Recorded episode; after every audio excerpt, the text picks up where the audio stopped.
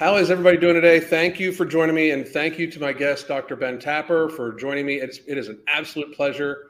Um, this this one is not necessarily fitness related because I do talk a lot about fitness, but I kind of think it is, as we'll probably get into discussing how the level of public health, to me, uh, in the country plays a huge role in public health response, and that's just kind of common sense. But uh, Doctor Tapper, at the beginning of the pandemic, you were a very outspoken advocate for many things, such as uh, you know, against lockdowns and like that. Let's walk back a couple years to early twenty twenty and your thought process on how everything went. So, you know, it, basically, I always uh, I like to kind of go back from the beginning to the beginning. So when I was even a young uh, whippersnapper, you know, my dad would uh, speak out against the vaccine industry in his office and kind of educate his patients on the corruption Uh, with vaccinations in, in that in, in that regard. Um, and so he kind of passed that baton on to me at an early age. And, you know, I would educate, I would do influenza workshops. I would do full workshops with uh, patients, and I would put on seminars. And, you know, and, and I was very much in the, how do you say it? Uh, I, I kept a keen eye in the political realm. Back in twenty ten, I listened to a uh, a speech of uh, by Ron Paul that talked about the Spanish flu, or not the Spanish flu, I'm sorry, the swine flu. He mm-hmm. talked about how, hey, don't buy in the media. They're trying to push all this swine flu vaccine. He's like, I'm old enough to remember the swine flu scare in the fifties or with the seventies when they pushed all this nonsense, and, you know, fifty mm-hmm. people died and they pulled the swine flu vaccine off the market. And so, you know, I really like this guy. You, you know, he's an M D, he's running for president. So I campaigned for Ron Paul, and my eyes were really opened to a lot of different things, thanks to him and his message and what he would talk about. But, you know, I kept a keen eye on all this legislation. Uh, a lot of the draconian bills that were coming our way, like bills like S B two seventy-seven, S B two seventy-six, that take away your rights and freedoms to, um, you know, refuse a pharmaceutical product. And really, in a free society, we shouldn't have to have, uh, you know, permission to refuse a pharmaceutical product. Right. It, it's comical to me that, so, oh, I need someone's permission to say no to this. No, thank you.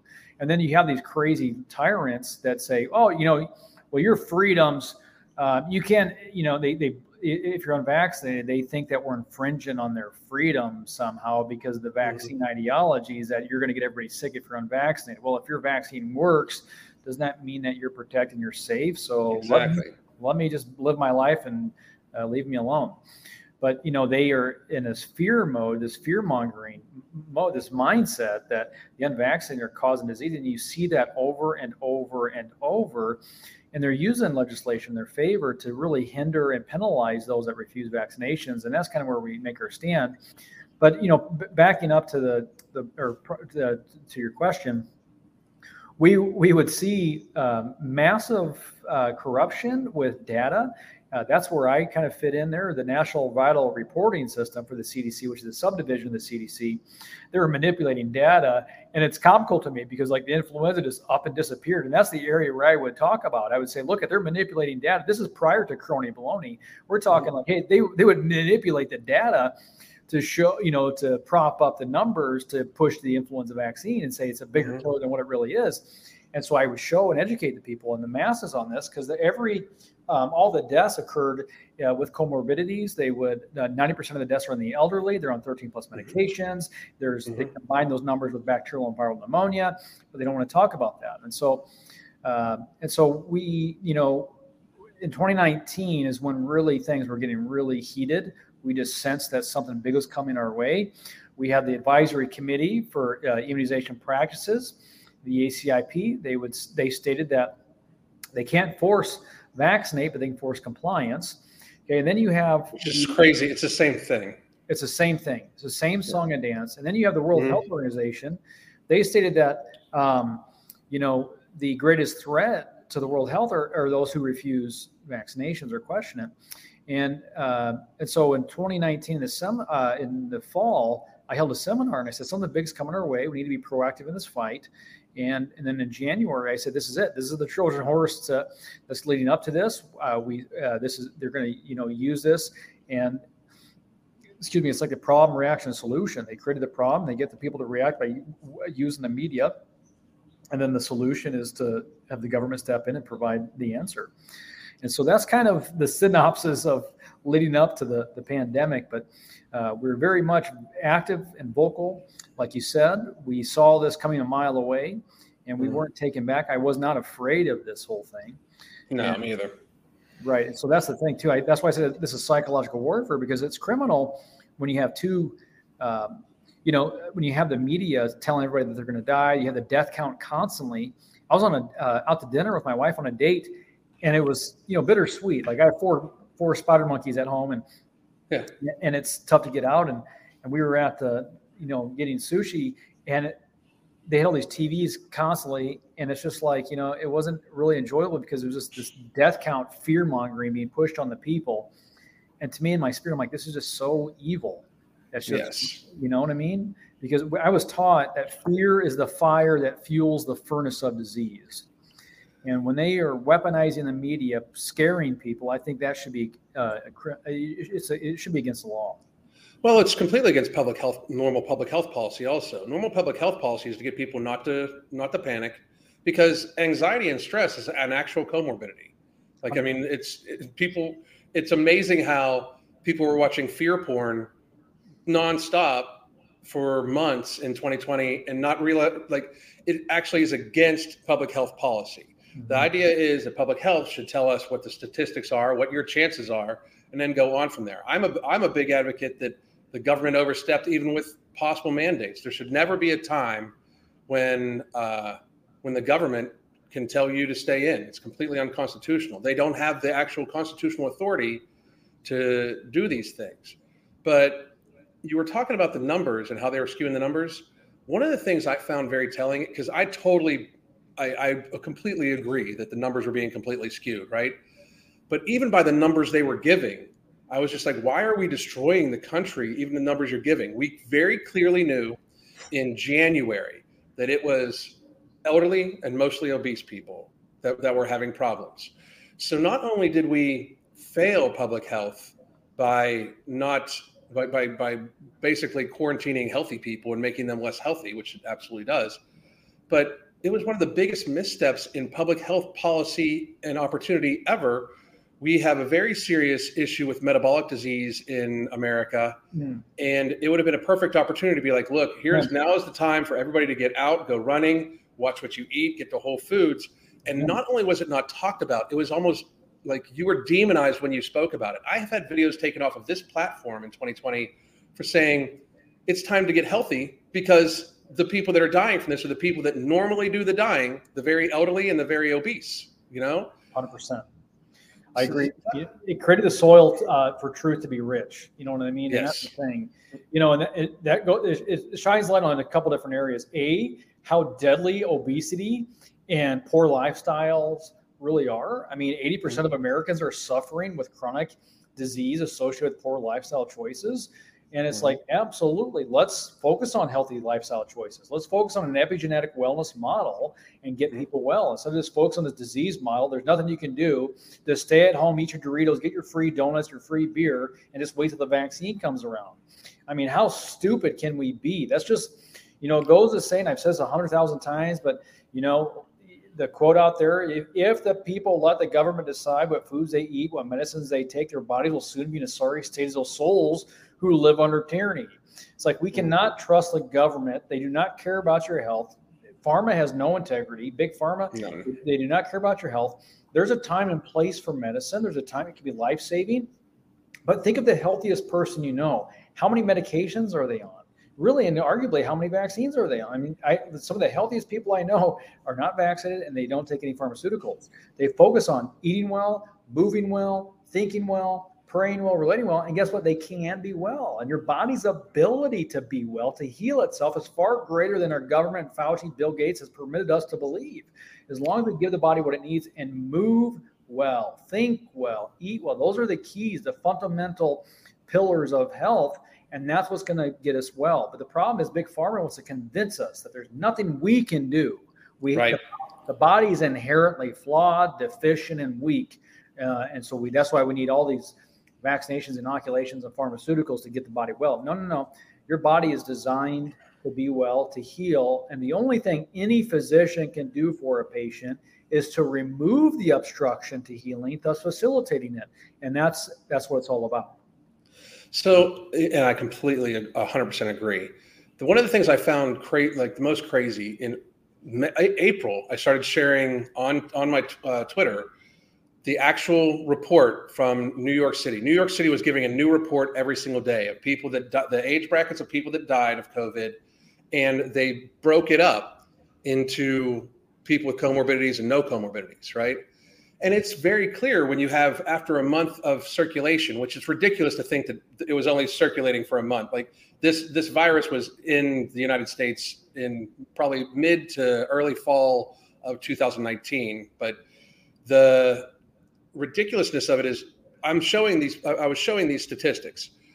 There's one hundred people that have passed away, mostly elderly, with no comorbidities, right? No children under the age of eighteen have passed away uh, without comorbidities, and only like two with comorbidities passed away. So it's very clearly what the data has always said it was. It was a virus that was like every other upper respiratory virus, harder on elderly people and morbidly obese people, people with metabolic disorder or cancer survivors, those sorts of things. And I just found it amazing that the an incredible effort, like coordinated effort between social media, mainstream media, and the government to suppress that sort of language. Like I, I, I have never seen anything like it. And I say some, I say some crazy wild shit. I, I really do. Like, I mean, I, I, I have no problem stating my opinions on any, anything at all, but I've never seen anything like that where people literally viscerally people were sending me death threats, but also I you couldn't say it without it being deleted off of social media. Right. And to me, that type of coordination means a concerted effort of many, many branches. Like this was a very serious concerted effort to strip freedom away, as far as I'm concerned, well, uh, in the guise of public health. Well, one hundred percent. I mean, you, you got uh, early on, I posted a, you know, it was in February or March of the pandemic. I think it was right around the time when Trump deemed it a national emergency. I was talking about, I posted articles because I had all these articles in this in my arsenal about, you know, influenza.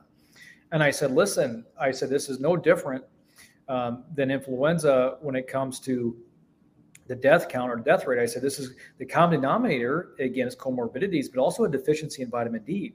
And I, yes. went, and I posted that and I got taken off social media just for that post.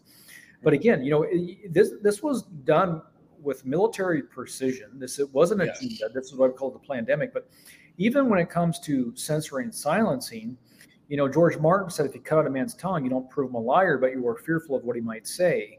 And right. early on in the pandemic, they took us out. And I got contacted by a federal judge here.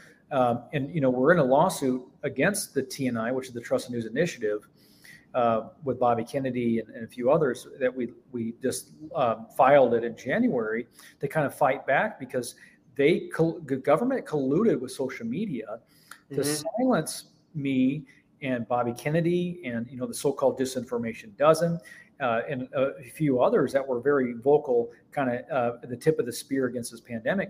And they were trying to silence our voices. And so how many lives were affected by silencing us, that we're all we were doing is trying to bring the truth to the people. All we were doing is trying to, you know, bring awareness. And in my area, I was trying to bring hope uh, to people. And hope is the most powerful drug there is. Mm-hmm. Because when you tell people, I always look at, I always use the illustration of two groups. If you have group A and group B, and they both have a common cold, group A, you tell them that they're going to be just fine, that you have the doctors tell them, just go home, rest up, take care of your body, get some rest and drink a lot of fluids, you'll be just fine. Okay, and then you have group B, excuse me, you tell them, their family, their friends, that they're going to die. There's nothing they can do, stay at home, wear a mask, don't touch anything, you know, and, and stay six feet away and use the, the tactics that they used. Who's going to have better outcomes, group A or group B? Right. And that's the thing, you know, and I have articles from the Spanish flu that was actually written. Oh, this guy, uh, this guy right behind me, B J, he wrote an article one hundred years ago during the Spanish flu, and it was titled A Few Fearful Physicians Force Funny Flu Frivolates for a Few Frenzied Folks. Um, it's kind of a tongue twister, but he wrote an article that talked about the Spanish flu, and how they're weaponizing the common cold to push an experimental influenza vaccine. Right. Dude, you fast forward one hundred years ago, and it's the same song and dance. B J wrote uh, in his in the article, does a hog fence keep out mosquitoes, in reference to the mask? And he, it, you, if you read the article, you think it was written in today's time. And this yeah. is the problem. We are being duped. History is repeating itself. Abraham Lincoln said, those that don't remember history are going to be doomed to repeat it. And we are repeating history. It's, I, I completely believe, and not only that, but the weird thing is, our public health officials can be completely contradictory to the, to previous statements. Fauci, on many occasions, like you can see video of him saying masks don't work. And then now, uh, or fast forward to six months, he's like, well, double masking makes sense. Like, double masking? Are you like, right, dude? Are you going to punch that dude in the nose? Can I say it's that? So, yes, you can say anything the fuck you want, doctor. Yeah, good, good. Uh, on my channel, you can say anything you want. Good. But there was that, like, I can, I, I wish that, like, I could ask questions to, to get follow-up, you know, from any public health official that stated these things, such as, why did we send college kids home? If it was so deadly, why would we not have them shelter in place so they don't spread it to their around the country? Right. Like, why, you know, why and why are why did we tell people to stay out of the sun when it is known that vitamin D is good for upper respiratory viruses and just the immune system in general? Right. Um, you know, obesity wasn't even spoken about at all. Like, and I mean at all, when Inf- obesity is a constant state of inflammation. There's that's helps avoid the cytokine storms. It's one of the things where when you take a look back from, I, I, I often think about the last three years, and I take a look back and I'm like, they were trying to kill people at the beginning of this to one hundred percent get the death count up. When you look at like, and I was in, I did a lot with long-term care in my, in my previous life. What we did in long-term care in twenty twenty was actually illegal before twenty twenty. Like, if I was a hospital, I've we've fired people for stuff like this from my, at my old job. But if I was an administrator and I knowingly accepted, or even not me, my director of nursing accepted a contagious patient with, with a dangerous pathogen to the population, I could face charges if, the, if anybody dies, because I have in fact endangered everybody. But then we made it policy, like to in many states, for positive uh, people testing positive would get put back into long-term cares. And then we're wondering why long-term care homes are just being wiped out. Like, norovirus can wipe out a long, long-term care home. This is like, this is a very common thing that happens in that industry. But then you look at it even a little deeper, things that aren't even mentioned anymore at all, that have been completely memory holed. Ventilators. Like, there was huge arguments about, we need more ventilators, we need more ventilators. We know they were killing people with ventilators, and that's not even discussed. How does public health, how does the healthcare industry in any way come back from this, or can they? I mean, we have to shift away from these government agencies when it comes to healthcare. We need to go back to, to, the, to the practicing physicians instead of these administrative physicians. These top-down protocols are pushed down by Fauci and the government. Again, I mean, we know Remdesivir. They knew exactly the history of Remdesivir and the track record with renal failure. The protocols were killing people. It wasn't the, it wasn't the virus. And again, that's another thing too. The virus. I mean, I, you know, I didn't wear a mask. I was in every every violation during practice. I saw three hundred patients a week. I came in close proximity with every patient. And, you know, I'd always ask the question, how many people do I have to see and lay my hands on before the whole contagion claim is mathematically impossible? Right. You know, my patients, they, I got a lot of flack for saying, oh, I would tell patients, oh, you got COVID? Come in and get adjusted. I would say, do these things. And, you know, and people are like, oh, my goodness, did you literally say that? And I'm like, you know what? I've been seeing these sick people. I'm not afraid. I don't get sick. I haven't been sick. And it's like, you know, that raises the question, what am I doing right and what are they doing wrong? Right. You know, and, and so back to the public health, though, we need to shift the paradigm away from this sickness sickness model mm-hmm. and into an epigenetic wellness model, and everything mm-hmm. will change. You know, we need to allow other doctors of the field to sit at the table and stop putting these doctors uh, on pedestals. And, you know, just trusting the government, these three-letter organizations, when it comes to our health, they don't care about your health. They care about the agendas, and they care about the almighty dollar. I view healthcare as a ministry, and we should get back to that. The roots of healthcare is we're here to serve and get people well. I I, I completely agree. I just I I don't know, like, we would have to, even all of the accrediting agencies are just massively corrupt with pharmaceutical dollars. Uh, just massively, massively corrupt. I believe, uh, I, I honestly believe that re- in reality seeking that it was the the vaccine was the actual goal. Uh, why do you think that is? Well, look at the, you know, the Vaccine Compensation Act of eighty-six, um, you know, anything that was, I mean, the, the government passed that law, Reagan signed it into law, and then basically pharmaceutical lobbyists perverted it, and kind of you had the VAERS system that got established. But you got, um, you know, they, the, the Vaccine Compensation Act of eighty-six prevented pharmaceutical companies from having any liability with vaccines. So they can just have as many vaccines as they want on the market. You know, that's why we have this this explosion of vaccinations on the, on the childhood schedule. But their goal is to get that vaccine on the childhood schedule. And so they needed the emergency authorization use to be implemented. And they that's why they, uh, you know, they came down hard on any other thera- therapeutic or any other modality. Um, they silenced our voices, because if they could prove that there was a, a, a, you know, a beneficial therapy or therapeutic or modality that helped in this, then the vaccine would would lose its, uh, you know, weight. And so they had to just basically condemn any other treatments and, and just push the vaccine through and, excuse me, and then get on the childhood schedule. Because once they get on the schedule, there's no liability. And that's the problem. It's, and, you know, we can go down the deeper rabbit holes here and really kind of the conspiracy side of things. Yeah. But, you know, I, this vaccine uses different technology, mRNA technology. And really, uh, if you follow me on Telegram, I don't I don't shy away from the things um, about that and my thoughts on it. You know, I don't have like solid one hundred percent proof that um, it's CRISPR-Cas nine technology, but I really, really lean towards it. Really looks there's a lot of parallels to the CRISPR-Cas nine technology, which is altering genome, not just epigenetic genetic expression, but it's actually altering genome. They're playing God with our genomes, and that's very scary. Well, if you follow along the pathway of uh, like Monsanto for soybeans, I know it sound this is going to sound messed up, crazy, right? But Monsanto has uh, they have patented life. They've patented soybeans, right? Their own genetic version, and if any single uh, field next to it gets cross-pollinated, it, ha- it they have it so it gets that code, and then they own that crop too, right? Technically, if your genetics change from being human, do you have rights? You know, right. Like, and do they own you? And people can, and anybody that's saying that that might be far-fetched, look at the last three years, motherfuckers, and tell me how far-fetched it is, because we literally had people, uh, you know, demonizing ivermectin, calling it horse paste, been used for sixty years safely, won a Nobel Peace Prize. Like, so many ridiculous things have happened. And right now we're even in the discussion because we have allowed so much crazy stuff to happen. And I do believe that the media is using all different sort of news stories to keep people away from having this, these types of discussions about what the fuck happened during the pandemic and how they basically tried to enslave us.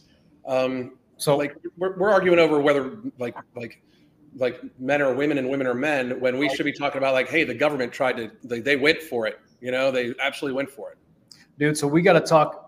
I think we're brothers from different mother or same mother, or mother, but it's like, you know, we got a lot to talk about because a, you know, I do believe this is a genetic war. I think this is a spiritual warfare. We are in absolute spiritual warfare more than ever before. They are coming after the gene, the genomes, the genetics. They're trying to alter that. There, that is absolutely no question. Look up spider goat. Have you ever heard of the spider goat? This is what this is the, the power of the CRISPR-Cas nine technology. They take the spider goat, they mix the spot the goat with a um, the the the genetics of a spider using the Cas nine, which is a spike, the spike protein, right? Mm-hmm. That splices the genome. That splices in the genome, and they alter in the genetics of the spider to the, the to the goat. Well, the offspring of the goat now. It, it produces milk, right? But the milk mm-hmm. is not milk; it's the proteins from the spider web, and they're creating wow. they're creating this um, this product that's ninety times stronger than steel. It's like a bulletproof skin, and this is the power. It sounds really cool, but what if what if they're going to do that with the body? You know, all these vaccines are going to be mRNA. They're trying to alter our food with mRNA, like you said, Monsanto. I mean, one another evil industry. I mean, and they're you know.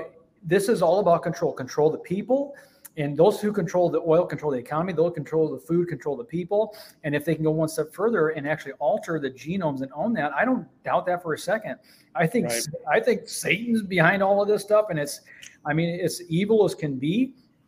And uh, it's a reality that we have to to face. And it's a hard pill for people to swallow. I mean, let alone like people that have such cognitive dissonance when it comes to the vaccines. Like, listen, oh, vaccines can be bad. What about polio? You know, and it's like, well, we have to kind of go into the history of it. There's a book out there I recommend called Moth in the Iron Lung. It's a phenomenal read. It's written by a medical historian talking about the history of polio and really what came about and what, what the cause was. And in history, the medical world, if they don't understand what a vi- or uh, you know, the cause of a disease is, they always blame it on a virus. Oh, right. Like, you know, like scurvy. Scurvy used to be blamed on a virus. Then we we proved that it was a vitamin C deficiency.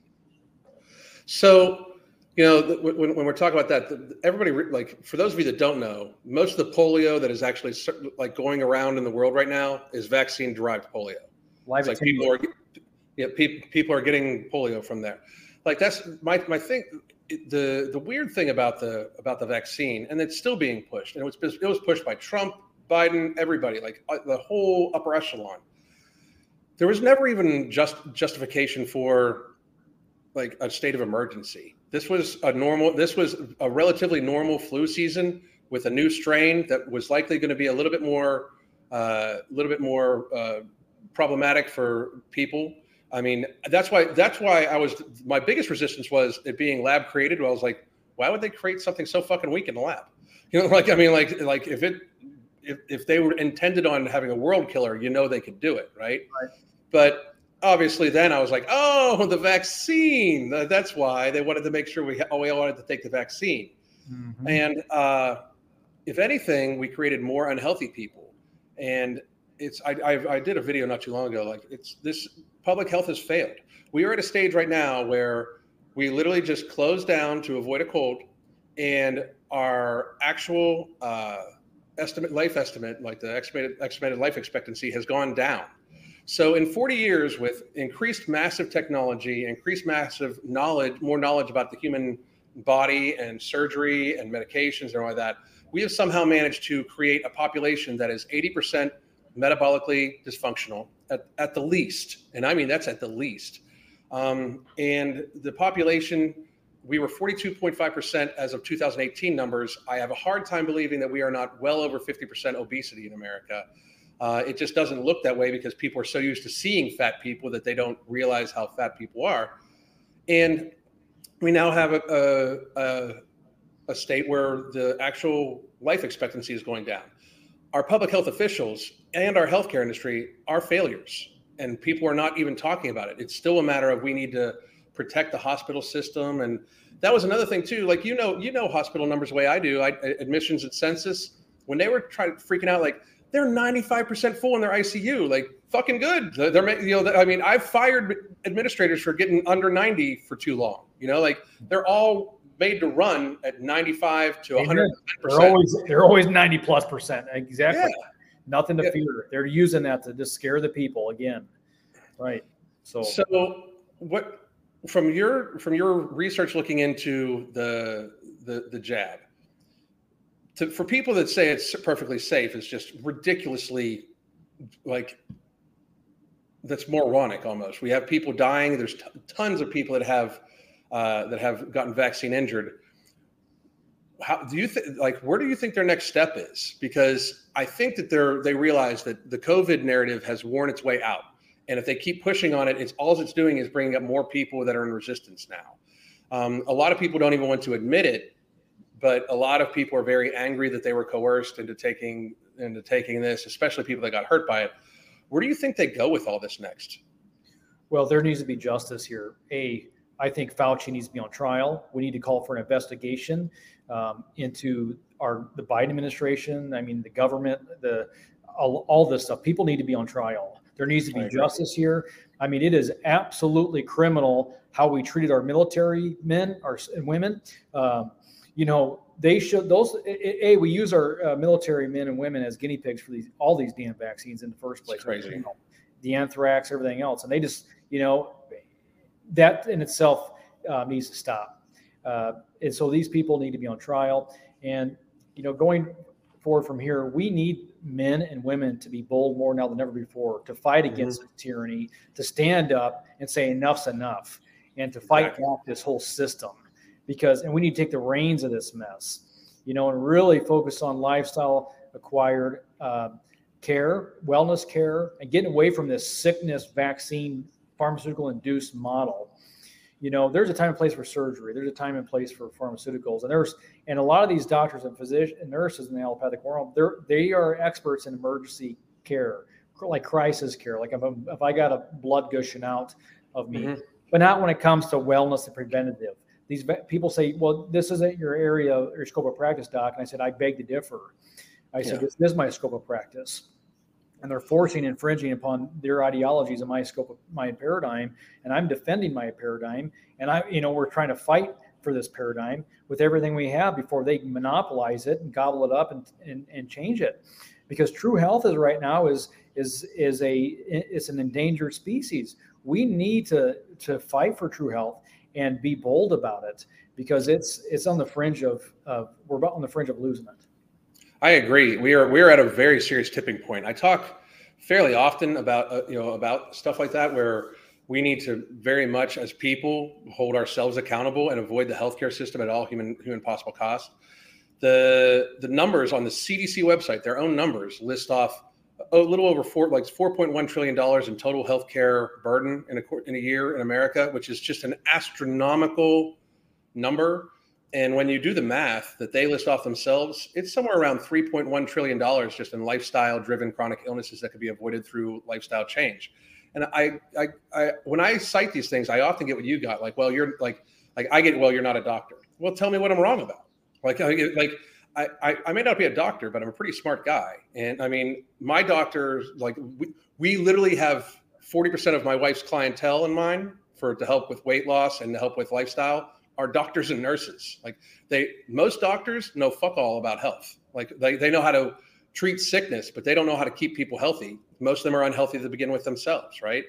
Mm-hmm. And I just think that uh, I agree with you that we need to put people on trial for these things. I just find it where I, I don't see, I don't, I don't know the next steps to make that happen, because they're just, they are memory holding everything. Fauci retired. He's going to be out there. They're not going to talk about him on the mainstream news.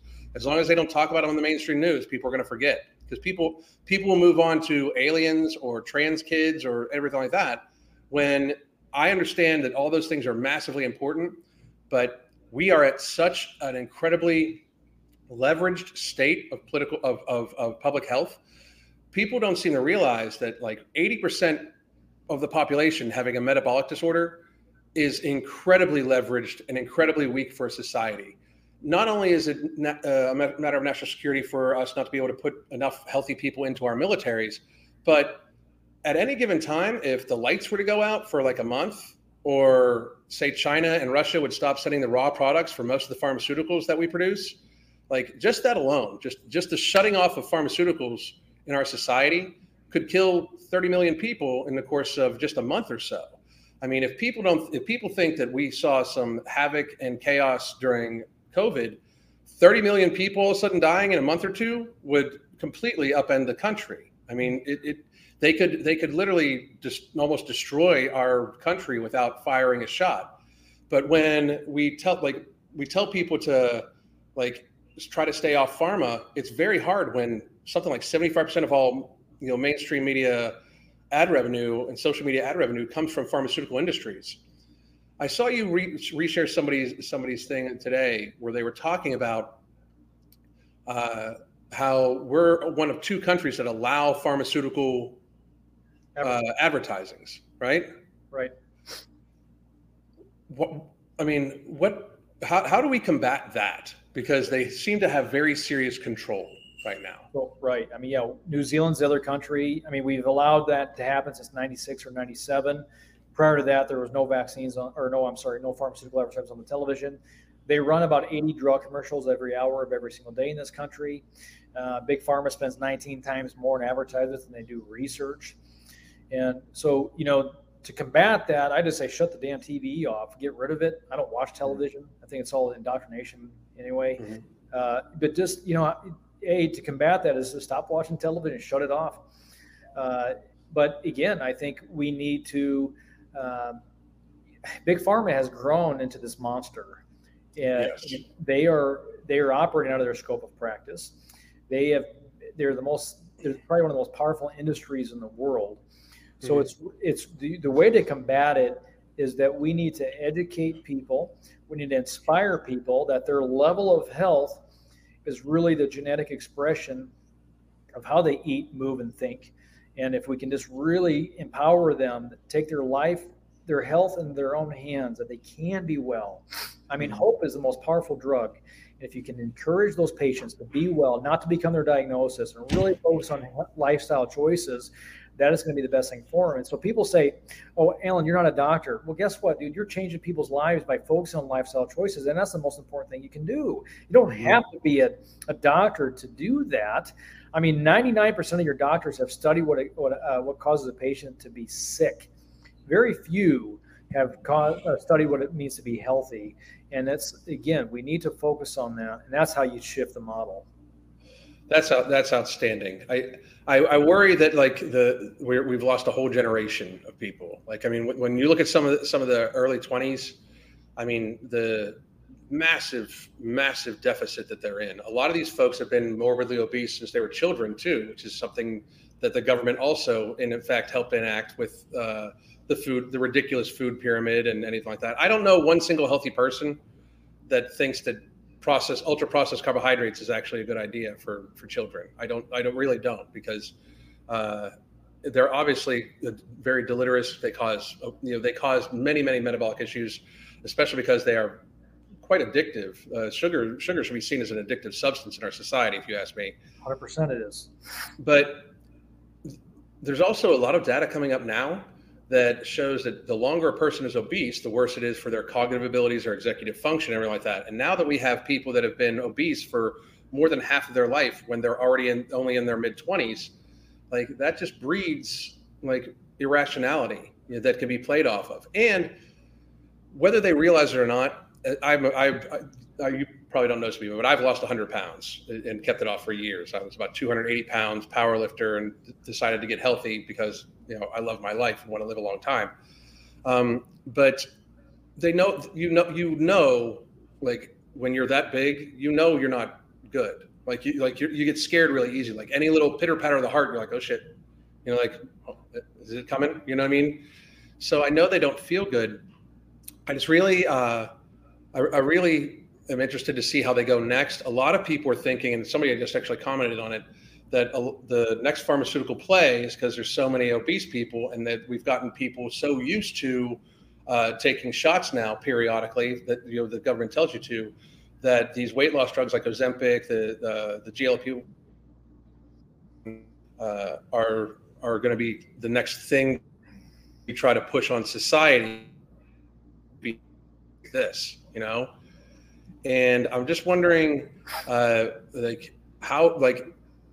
the effort it's going to take to get people to not watch T V, to not, uh, you know, to, to not do these things, to just get out and run, especially when it's being completely demonized. Like I have never in my life understood how it got to the point where I am seen as like toxically masculine for being in shape at fifty.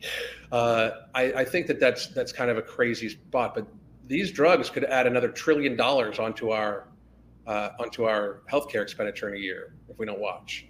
And I think you're right that that that, that the pharmaceutical industry is massively just overpowered. They they're, they've overpowered our government. I believe they own our government. Right. Somebody just recently uh, somebody did say on on a Rumble chat that they love the epidemic, epigenetic approach and the methylation and uh, telomeres are affected by diet, hence gene expression. I I, you know, I I would imagine you would know a little bit more about that. But the preventative model for healthcare to me is the most cost-effective and kindest one, as people avoid the illness instead of living with it, you know? one hundred percent. Um, I mean, you know, back to, you just mentioned this earlier, like what, what do people need to do? But really, I, I feel like people don't value their health till they get sick, till they get a disease. Mm-hmm. And that's the problem. You know, a, a healthy man has a thousand dreams and wishes, but a sick man has one, right? And it's to get well. We need to value our health now before we get sick. And that's the problem. We're told that we're sick because of bad genes, bad germs, and bad luck. And that's just bad science.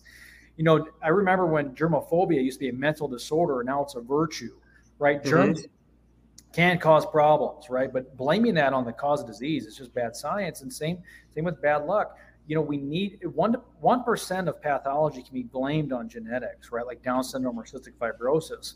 Mm-hmm. But if we don't have a genetic pathology, what we have is a lifestyle acquired disease. And dis-ease, I always say dis hyphen ease. Dis means away from a state of ease.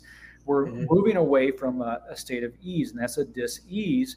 And it's a disturbed condition. It's not a thing or entity like Big Pharma wants to call it. They want to monopolize Uh, on this, these entities. They want to monopolize on the metabolic metabolic disorders, the chronic disease. They want to name symptomatology.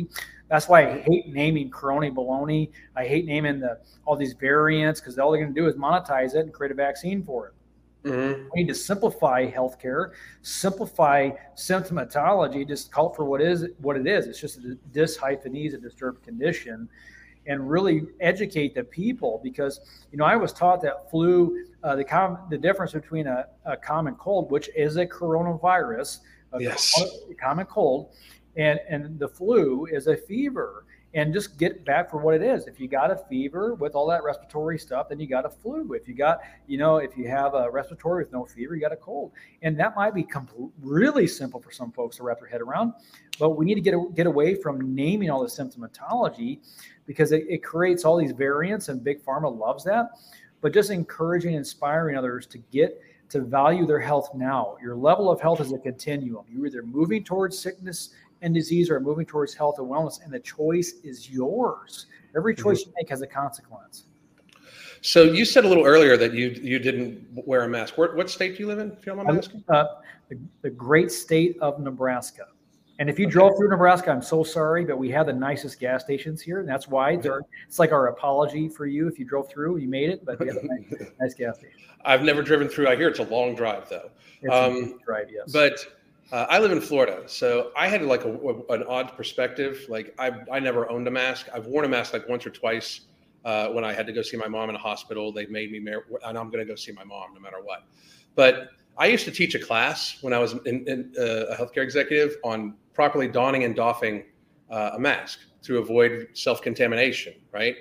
Uh, because that's an actual real fucking medical thing where if you like contaminate the mask, you're just contaminating your face. And the idea is you sanitize your hands, put a sanitized mask on, sanitize your hands again. Don't touch the mask until you're ready to take it off. Take it off after you sanitize your hands, put in, you know, sanitize them again, put a new one on, blah, blah, blah, right? And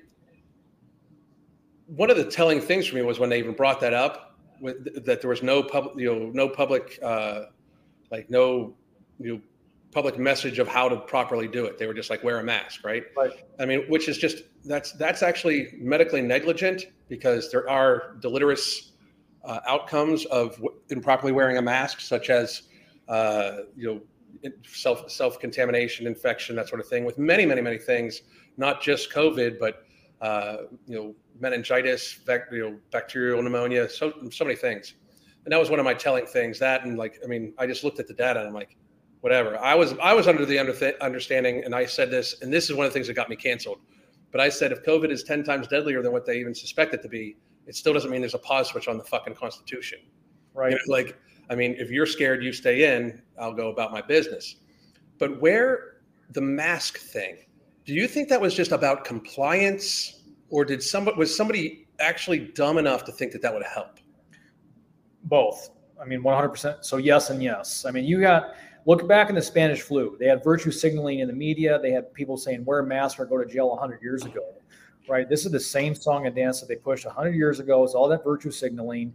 And if you look at that uh, study that was put out, I believe it was by Yale, that talked about how to fight vaccine hesitancy. That was in twenty twenty. They talked about being patriotic. It's a for grandma. You're to save grandma. All these things, like uh, they had like different nine different categories and angles to take to get people to to to combat that hurdle of vaccine hesitancy. But they did the same thing with the mask. I had people in my church say, "Well, you just got to wear. If I if I can save one life by wearing that mask, I'm going to do it." And you know, and to me, it's like, you know what? They wanted me to put a mask on my office, and they wanted me to put stickers on my floor and signs on my door. And I said, I'm not doing any of that. And I said, in order for me to do that, that's going to go, it's a ma- massive contradiction to what I believe. And I'm not going to be congruent with my philosophy and my beliefs here. And so I said, I'm not going to wear it. I said, the mask does not do anything. And not only that, with the whole virology thing, I feel like there's a lot of things that we're not being taught in virology when it comes to disease and the cause of disease. And so this whole mask thing, it made zero sense to me. And, you know, and that, that, like you mentioned, like I, I can't tell you how many patients would wear that, the same mask over and over and over. They put the damn thing in their, in their mirror, and they would wear it over and over and over. Just to, they put it in the store, take it off, put it in the store, take it off. And, you know, I never wore a mask through the whole pandemic, and here I am. I mean, the thing, like people, people literally put the, this mask in their pocket, like next to their penis, and then pull it out of their fucking pocket and put it back on their face. I'm just like, what the fuck's wrong with you people? Right. one hundred percent. You know, like it's, it's got to be so ridiculous. Um, but when you hear people like who are supposedly in charge of public health, Fauci, um, the both C D C directors that, that, that, have, that have been through this were, that have piss poor job. But Rachel Walensky, uh, she just retired. Um, she should be in jail. Uh, she was in in twenty twenty-one in September. She was telling pregnant women that there was they should absolutely get vaccinated, whether they were pregnant, breastfeeding, trying to get pregnant, that it was what was safe for them and their baby, you know. And I just that that is what, and a lot of people don't understand, because you can come at people like me and Doctor Ben Tapper and everyone like that, and many many others, and say, well, you don't know this, you don't know that. I can tell you this right now. There was no no evidence for her to say that, like at all. If anything, uh, even Pfizer's own data said they didn't test for pr- anything dealing with pregnancy. And here she is, uh, being the director of the C D C, telling pregnant women to, in fact, get vaccinated. People don't seem to understand that is actual medical malpractice, like uh, on a massive, massive scale. She is robbing people of informed consent by openly lying based off of zero data. What, and you would probably know this a little bit better than me, because I think you're more on on that side of it. What is being done to try to hold these people accountable for these blatant lies? Well, there's lawsuits first and foremost. We have lawsuits, and that's the, I feel like that's the best area of attack. I mean, personally, I just I got all this frustration uh, built up, and I feel kind of helpless. I just, you know, I want to shout at the rooftops, and you know, and it, it makes me just it, it, it infuriates me. And, you know, I'd love to just see Doctor Fauci in person and just have a word with him, you know, or even Bill Gates. It's like, but, you know, what do you do? And I feel like the best area of attack right now is is to, to go to the court system and, and fight these people. And so that's what we're doing. I mean, we're we're suing, you know, a lot of these industries and almost the cartel because for what they did against, you know, the, uh, with silencing and censorship and, and, and violation of the First Amendment. But again, I mean, you got a lot of of people um, that are, are that feel helpless, and so we need to, I you know, I feel like go to the court systems. Like Pfizer, you know, they've paid out the largest settlement in U S history for bribing mm-hmm. physicians and politicians to lie to the people about pharmaceuticals that they knew full well were killing people and harming mm-hmm. people. But yet here they are, and they're they're this great philanthropist company industry that are pushing and saving lives. It's like, are we we're not we're not living in a clown world right now? Yes. That a company that can have such a absolute evil track record that, you know, they paid four hundred thirty million dollars in court for testing pharmaceuticals on children in Nigeria without the parents' consent. Are you kidding me? Dude, yeah. If that was my children, if they did that to my kids, I would just I would be up in arms, man. I would be so. Um, I would be, be, sir. They, I mean, for and my audience knows me. They would be inventing words for right. what I would do. Like, I mean, right. like that, like the, the current vernacular for the, the level of crazy violence I would get to. Right. Somebody experimented on my child without without my knowledge. The I would like, I That's would take more. it to. I, I would take it to a level likely never ever seen before. Like, right. I mean, like. It, Because that's where it, but that's my thing is that's where it needs to go. These, we, we, society, the world was pushed, coerced into taking an experimental gene therapy made by corrupt companies in a historically corrupt industry with no liability and in a fraction of the time for a cold. mm-hmm. like for a cold. And then we booted people out of our military for not taking it. Like it, it is the most ridiculous statement. If somebody would have told me when I was in healthcare that this would have happened, I would have been like, get out of here. People aren't that stupid. People are that stupid. Right. I mean, pe- people lining up for four and five and six of these jabs when there's no evidence that they work at all. They oh. open lie about the, well, the president, quote unquote, of the United States said, if you get these vaccines, you're not going to get COVID. You're not going to die from COVID. You're not going to get people sick. Based on what? Because that was not that was not even ever even studied. So at some point in time, people are going to have to come to the rationale that either the pharmaceutical industry lied to the government, and then the government kind of transposed that lie to us, that the government openly lied to the people without data to support their lies, or they worked together to lie to the people.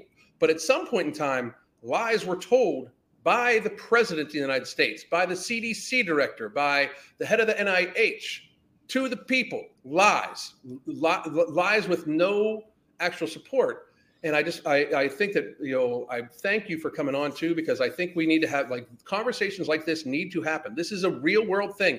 And I challenge anybody that's going to watch this, and I'm sure Doctor Tapper would, would not mind coming back on. If you feel that you have, have the data and evidence to refute what we have said, I challenge anybody to a public open statement. I often say on this channel that I am I am not a medical doctor. I literally, I, I help people lose weight for a living and keep myself healthy enough that my doctor wants me as his coach. But I can tell you this, with the notes I have on my phone and their data, I could destroy Anthony Fauci in public debate in under ten minutes, mm-hmm. like destroy him. Like the C D C director, I would have her buried in under five minutes because she would not be able to respond back. How, like, people like you and people like uh, Doctor John Ioannidis, I, I'm sure you're, uh, I'm sure you're familiar with him. Doctor John Ioannidis produced a study based, uh, based off the sero- serology of it, like the based off antibodies that showed that this was the same, like COVID was the seasonal flu or less. Common cold. Uh, I have pathology books, microbiology books that talk about how this is a common cold, and I'm going to tell you something. I've been in this industry for a long time, fighting the corruption here for over a decade. My dad before me, he passed the baton on to me. And I can tell you for a fact, they are taking away links that I had. I had a library of, of vaccines, a, a whole library in Google, and they destroyed most of it. They've taken away my links. They've taken away the information.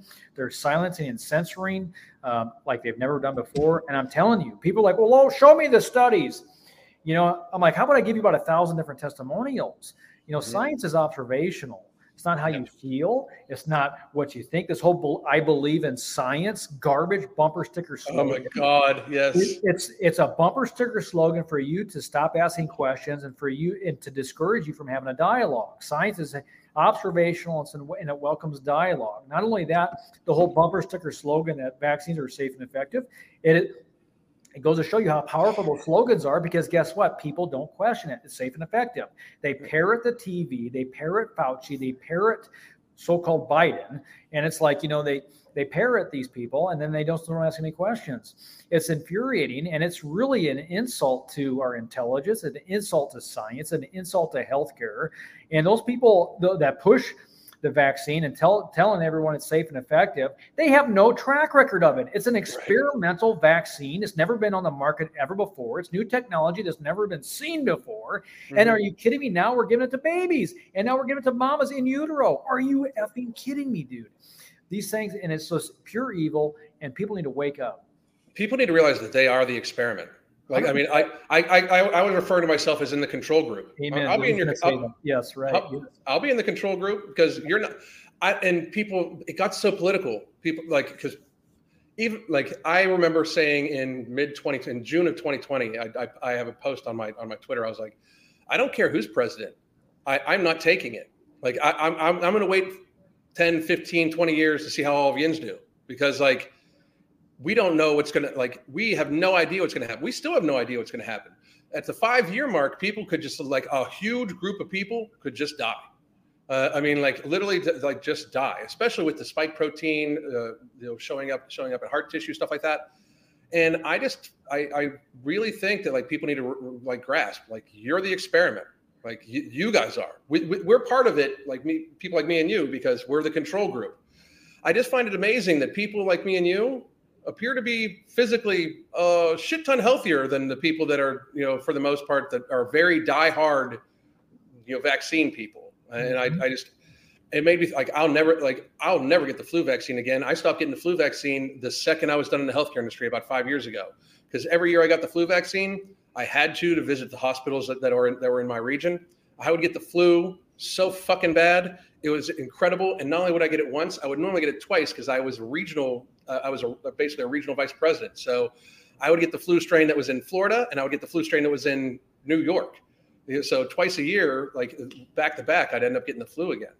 I just find it, um, I really find it uh, refreshing to talk to somebody that like, I, I, and again, to the audience, I don't have people on here that just want to agree with me. I can't get people on here that disagree with me. Like they know that their conversation, they know that they cannot support their stances. Therefore, they avoid the conversation. Whereas you see people like Doctor Tapper and myself doing what we can to try to enlighten people to this was a cold. Even if it wasn't, your freedom is worth more than cold. Like I, my, my freedom is vastly more, more, more, uh, more to me than my life. I'm going to die a free man.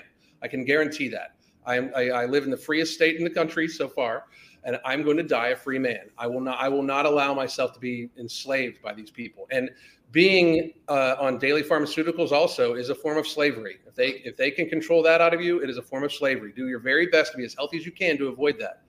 And I try to keep these under like right around an hour. So I just wanted to, any last thoughts and where can everybody find you to follow you? Because I found this to be amazingly insightful. I'd love to have you back on again. Um, and uh, I, I just cannot thank you enough for your time, sir. So please tell everybody where they can find you and any last words you got. Yeah, Alan, well, thanks for having me on. First and foremost, you know, I want to say two things here. The, no emergency of any kind or any pandemic of any kind supersedes our inalienable rights of the Constitution, uh, the freedoms in our Constitution. And it, when in doubt, err on the side of freedom. Okay. And so the most important thing is, and I'm for the greatest of individuals, and that's the, or the greatest of minorities, and that's the individual. We need to protect our freedoms and liberties now more than ever before and be proactive in this fight. Your voice matters. You know, that's the biggest thing, not to be discouraged, even though it seems like the world's going to shit right now. I mean, we need to put our faith in to this guy right behind me. Uh, that's the most important thing, that this is a spiritual warfare. Uh, but also, it doesn't take a majority to prevail, like Sam Adams stated. But it takes a rather an irate, tireless minority lighting the brush fires of freedom in the minds of the people. We are on the right side of history. We're on the right side of truth. As long as we be proactive in this fight, we are the land of the free and home, as long as we stay home of the brave. And so we need to be bold and courageous. God calls us to be bold and courageous now, and your voice is needed. The soil for truth is rich. And the biggest thing, if you heard me speak or Alan speak, if you're dealing with a health issue or a disease or a circumstance or a situation, I just pray. I pray for you. I pray for healing. I also pray for, for encouragement, to give you hope that your body's ability to overcome disease and situations is, is far greater than anyone has permitted you to believe. You can be well if you give the body what it needs. You can find me on Instagram at Doctor Ben Tapper, Twitter, Doctor Ben Tapper. Just search for me. I'm probably censored and shadow banned. Um, go to our... Well, you, I had to search for you.